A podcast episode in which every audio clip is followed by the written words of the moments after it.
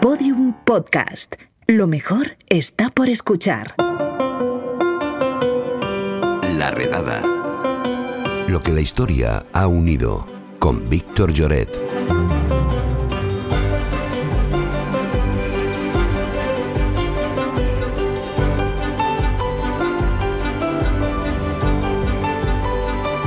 Víctor Lloret, ¿qué tal? ¿Qué tal, Lucía? Pues aquí andamos, esperando con ansia tu sección. ¿De qué nos vienes a hablar hoy? pues mira, hoy tenemos como protagonistas a una pareja que vivió hace más de 2000 años, pero que nunca ha dejado de estar presente pues, en el imaginario cultural y popular. Mm, no sé, se me ocurren muchas que podrían entrar en esa categoría. pues vas bien de historia, entonces. Eh, a ver, ¿con quién? ¿Con quién nos sorprendes? De quien voy a hablar hoy va a ser de Marco Antonio y Cleopatra. Ah, bueno, mitiquísima pareja, sí, efectivamente. Sí, sí. Que la, verdad que lo primero que debería decir de ellos es que nos ha llegado uh, bastante literatura sobre los dos, sí. pero que la mayoría de esta literatura no fue escrita precisamente desde la simpatía.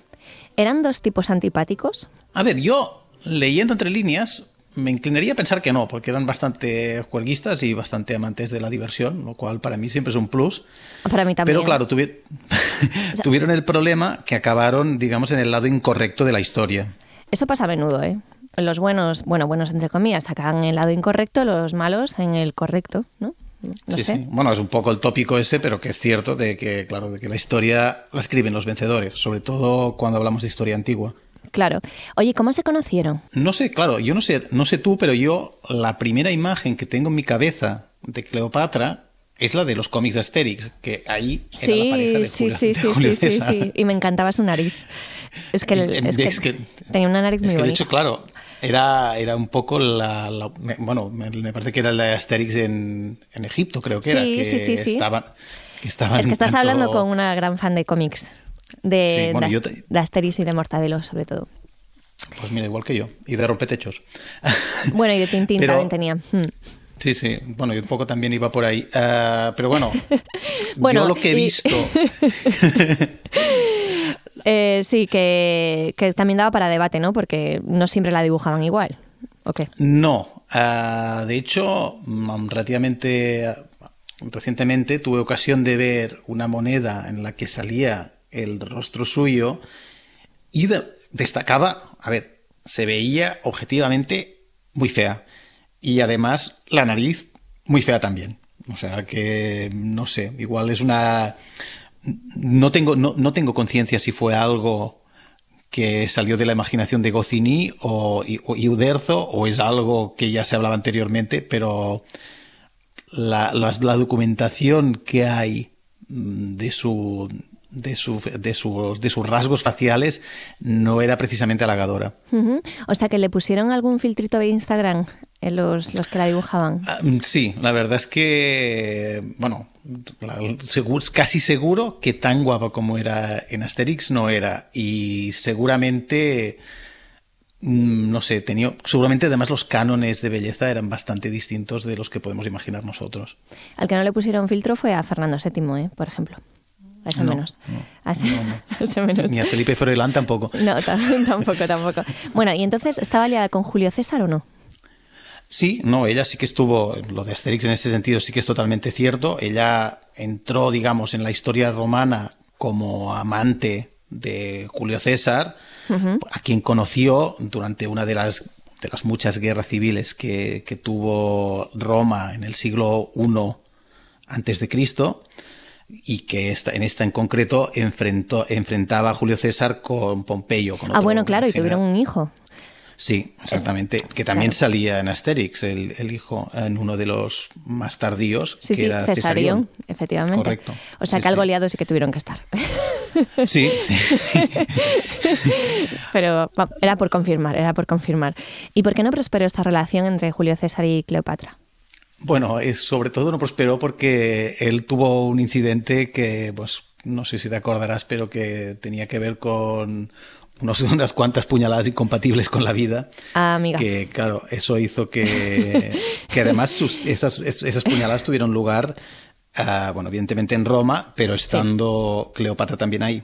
Y Cleopatra lo que hizo uh, fue largarse. Y fue ahí cuando conocí a Marco Antonio. Bueno, probablemente sí que lo conoció en Roma cuando estuvo ahí, que estuvo ahí bastante tiempo con Julio César. Pero como amigos. sí, sí, ah. o sea, en ese momento no creo que tuviese ninguna, bueno, que yo sepa, ninguna relación romántica. Ella lo que hizo, ya te digo, fue cuando, claro, ante la incertidumbre que, había en Roma después del asesinato de César, pues fue largarse con Cesarión de vuelta hacia Egipto. Para ver un poco cómo, cómo, cómo, cómo, se cómo se desarrollaba la guerra civil que seguidamente tuvo lugar entre los asesinos de César y lo que, los que eran los amigos y ayudantes de César, digamos. Eso te iba a decir que no estaba el clima como para criar a una criatura ahí, en Roma. No. bueno, en general en el mundo antiguo era complicado eso.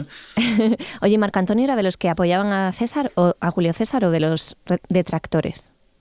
No, eh, Marco Antonio era uno, bueno, como casi podríamos decir el segundo de a bordo de, Julio César, su lugarteniente, y de hecho fue él que, leyó la oración fúnebre eh, de César y un poco levantó los ánimos del pueblo en contra de los asesinos.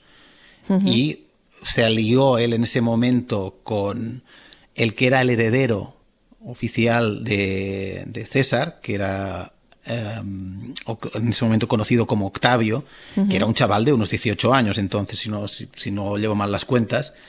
Pero se, aliaron en ese momento el Marco Antonio y Octavio para vengar la muerte de César y eso pues mm, llevó a otra guerra civil entre unos y, unos y otros que ganaron bastante fácilmente los, los digamos, los amigos de César. Y, fue entonces, perdón, fue entonces cuando ya los había derrotado que Marco Antonio se encontraba en lo que hoy en día es Turquía, en Tarso, cuando Cleopatra, que había estado un poco mirando desde las gradas, uh, pues vino, se acercó hasta, hasta Marco Antonio en barco para, digamos, hacer su presentación Mm, no en sociedad, pero su presentación como posible amante. O sea que iba a babor, ¿no?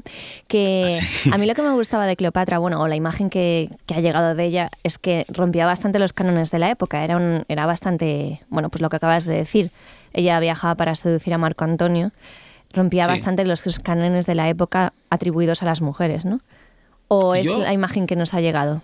Ah, bueno, la imagen que ha llegado de ella, como te decía, claro, es una imagen que tiene bastantes claroscuros, porque.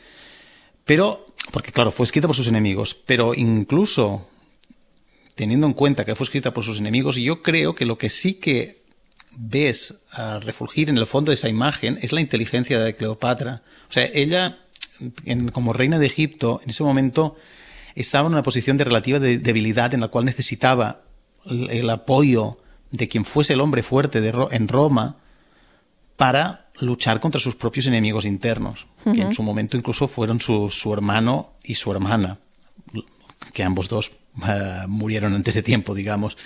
Y ella pues calculó que la persona con la que debía aliarse en ese momento era Marco Antonio. ¿Aliarse o liarse? o ambas. Claro, claro, ahí, mm, igual que con César, fueron las dos cosas de la mano.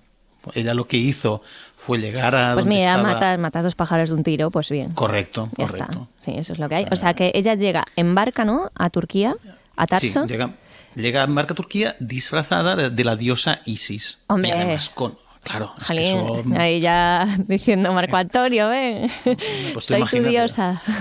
tú imagínate tú misma entrando a la discoteca disfrazada de Isis, pues eso tiene que, eso tiene que, no sé, que Pues quién te dice a ti, Víctor, que no lo haya hecho, a ver. Exactamente. bueno, claro, cualquiera se resiste a una, a una diosa. Claro, Claro, que Marco Antonio, tengo que decirte, en, ese, en, esos momentos estaba casado, pero eso, cuando, claro, cuando vio a la, a la diosa Isis ahí delante, pues digamos que se le pasó. Y de Marco Antonio también tenemos una imagen como de que era un poco flipado, ¿no? Sí, Marco Antonio ah.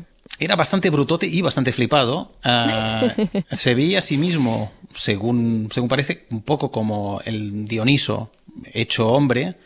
Y entonces cuando Cleopatra, sí, claro, es que ahí se juntó, se juntó bastante, sí, se juntó bastante el hambre con las ganas de comer en el caso de estos dos, porque cuando se conocieron eh, ya te digo, él tenía una imagen muy elevada de sí mismo, Cleopatra mm, seguramente también, y se fueron los dos de vuelta a Egipto y ahí pues se dedicaron un poco a, a hacer realidad todas sus fantasías, o sea, todo lo que se les ocurría, probablemente muchas veces en un estado eh, un poco etílico, pues lo hacían. Ajá, ¿cómo qué tipo de cosas? Pues una cosa que les gustaba mucho hacer era disfrazar, bueno, o sea, o ellos creían, a menos que se disfrazaban de, de sirvientes o de, de gente de, la- de las clases más bajas de Egipto y mezclarse entre el populacho de Alejandría. Ah, se disfrazaban de pobres. Sí, sí, sí, les gustaba. Este, que esto ha habido varias parejas a lo largo de la historia que lo han hecho, pero ellos lo hacían mm, bastante a fondo, porque incluso mm, Marco Antonio tuvo algunos incidentes, algunas reyertas que podían haber acabado con él muerto antes de tiempo. Hombre, porque alguien le reconocería, ¿no? O sea, mucha cara de Egipto, no, de egipcio, perdón, no tenía, ¿no? Claro, eh, bueno, también tenemos que decir que Alejandría en ese momento era un poco... Sí, que había mez- mezcolanza Sí, de- sí, de sí, nacionalidades. era, una, era una ciudad muy comercial, además fundada por, por griegos, como griega era realmente la propia Cleopatra, eh, descendientes de uno de los generales de, de Alejandro Magno.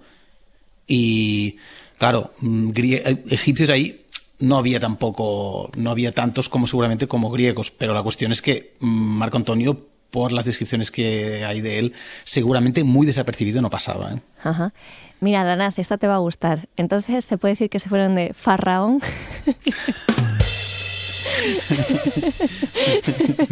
está, está poniendo la cara que me pone siempre. De, desapora- desaprobación total. Pues yo aprobación, yo aprobación absoluta. Vale. Eh, oye, y un detallito, eh, Marco Antonio. A ver, si era uno de los gobernantes de Roma, no tendría que haber estado en Roma. Este Pues, muchacho. mm, Me encanta que me hagas esa pregunta, efectivamente. Y, y- y de hecho, igual es por donde empezó a fallar un poco la cosa, porque él Ah.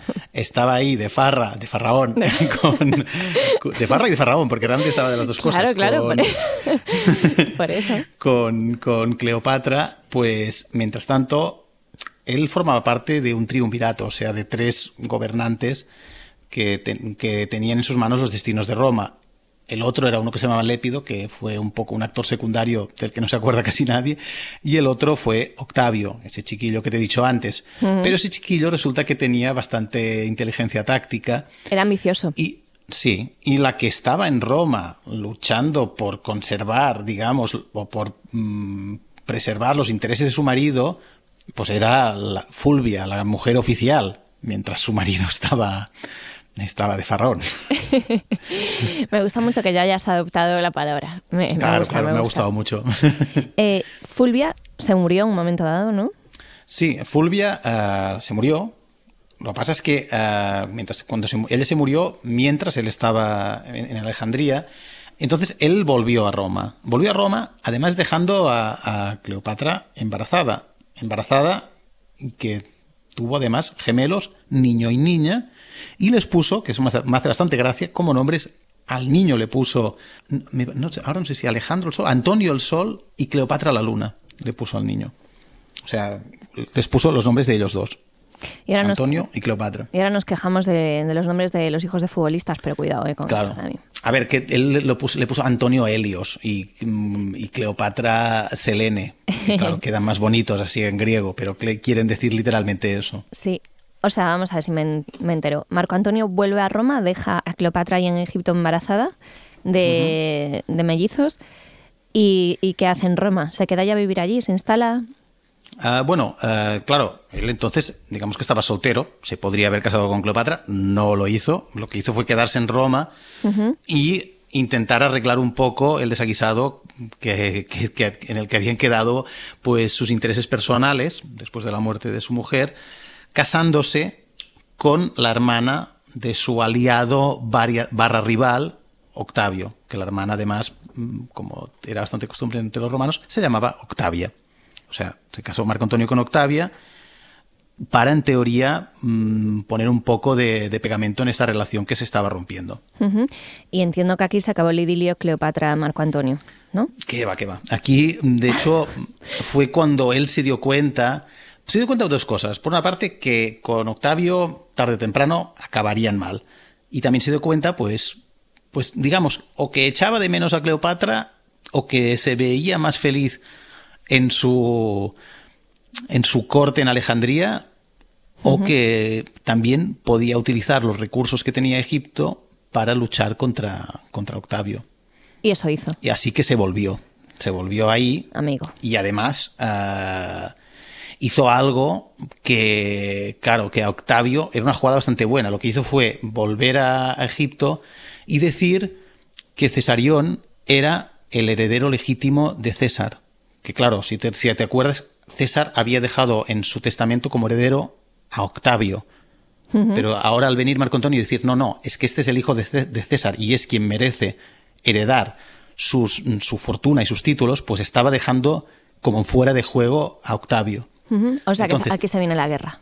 Claro, Octavio, que, bueno, Octavio lo que hizo por eso, claro, cuando, an- antes que dejar que la opinión romana pensara eso, vendió un poco el principio de la mala imagen de, de Cleopatra, que no la tenía muy buena de por sí entre los romanos, porque era una mujer de armas tomar, como has dicho tú antes, y lo que hizo él fue decir, pues mira, Marco Antonio antes, que era un buen romano, un buen soldado, un hombre, en resumen, ahora se ha vuelto afeminado, se ha vuelto asiático, que era como un insulto para ellos, y está pues eh, hipnotizado por esta, por esta mala mujer. Claro, la culpa Sí. siempre de, de Sí, la sí, mujer. exactamente. Siempre, Sí. siempre, siempre. Y ahí, claro, eh, lo que hizo, de hecho, eh, Octavio fue un poco manipular al Senado para que el Senado declarase la guerra a Egipto. Y claro, a Marco Antonio en ese momento, cuando tuvo que, escoger, evidentemente se puso del lado de Cleopatra y puso las legiones que tenía a su mando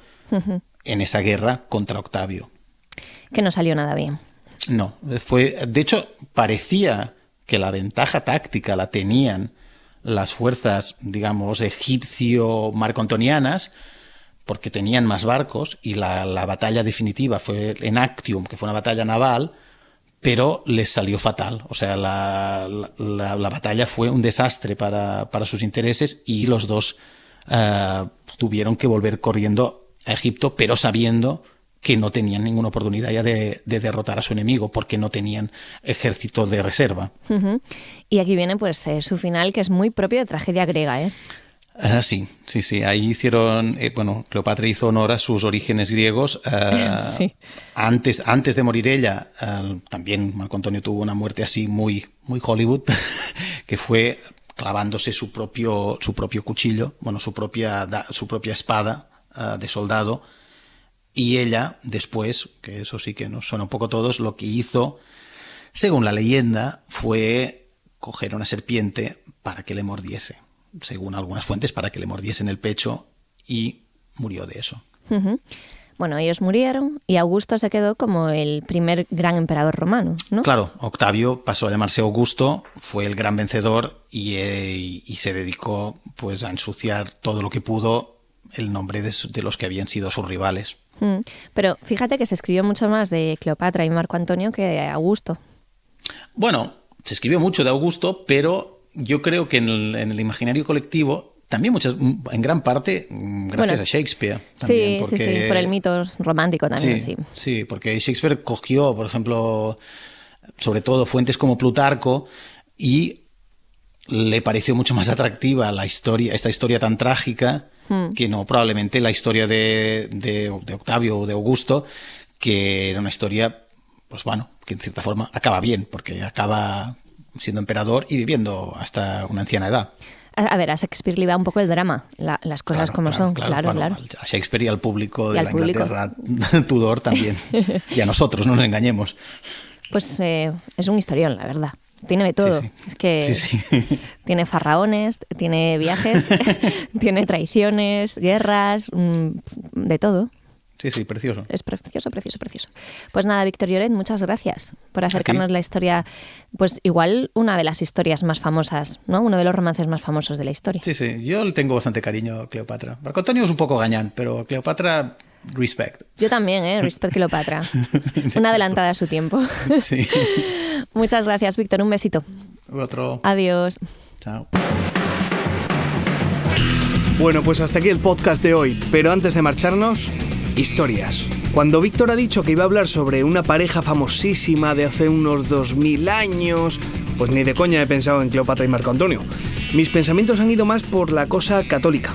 Y en esos pocos segundos en los que ha dejado la adivinanza ahí colgando, mi mente ha viajado 2000 años atrás. La paloma echándose un cigarro mientras María limpia todo de plumas apurada por si vienen los de CSI, San José en plan GIF de John Travolta mirando perdido aquí y allá, los romanos cantando una chirigota, eh, ya sé que esto huele un poco a la vida de Brian, pero, pero es como más, más Spanish. Toda esa película me he montado, para que luego rajéis del cine español. Un crowdfunding y, y, lo plantamos en 200 salas. Número uno en taquilla, seguro. Un saludo de Lucía Taboada, Juan López y Juan Granaz. Adiós. Todos los episodios y contenidos adicionales en laredada.com. Síguenos en Twitter arroba redada y facebook.com barra laredada podcast.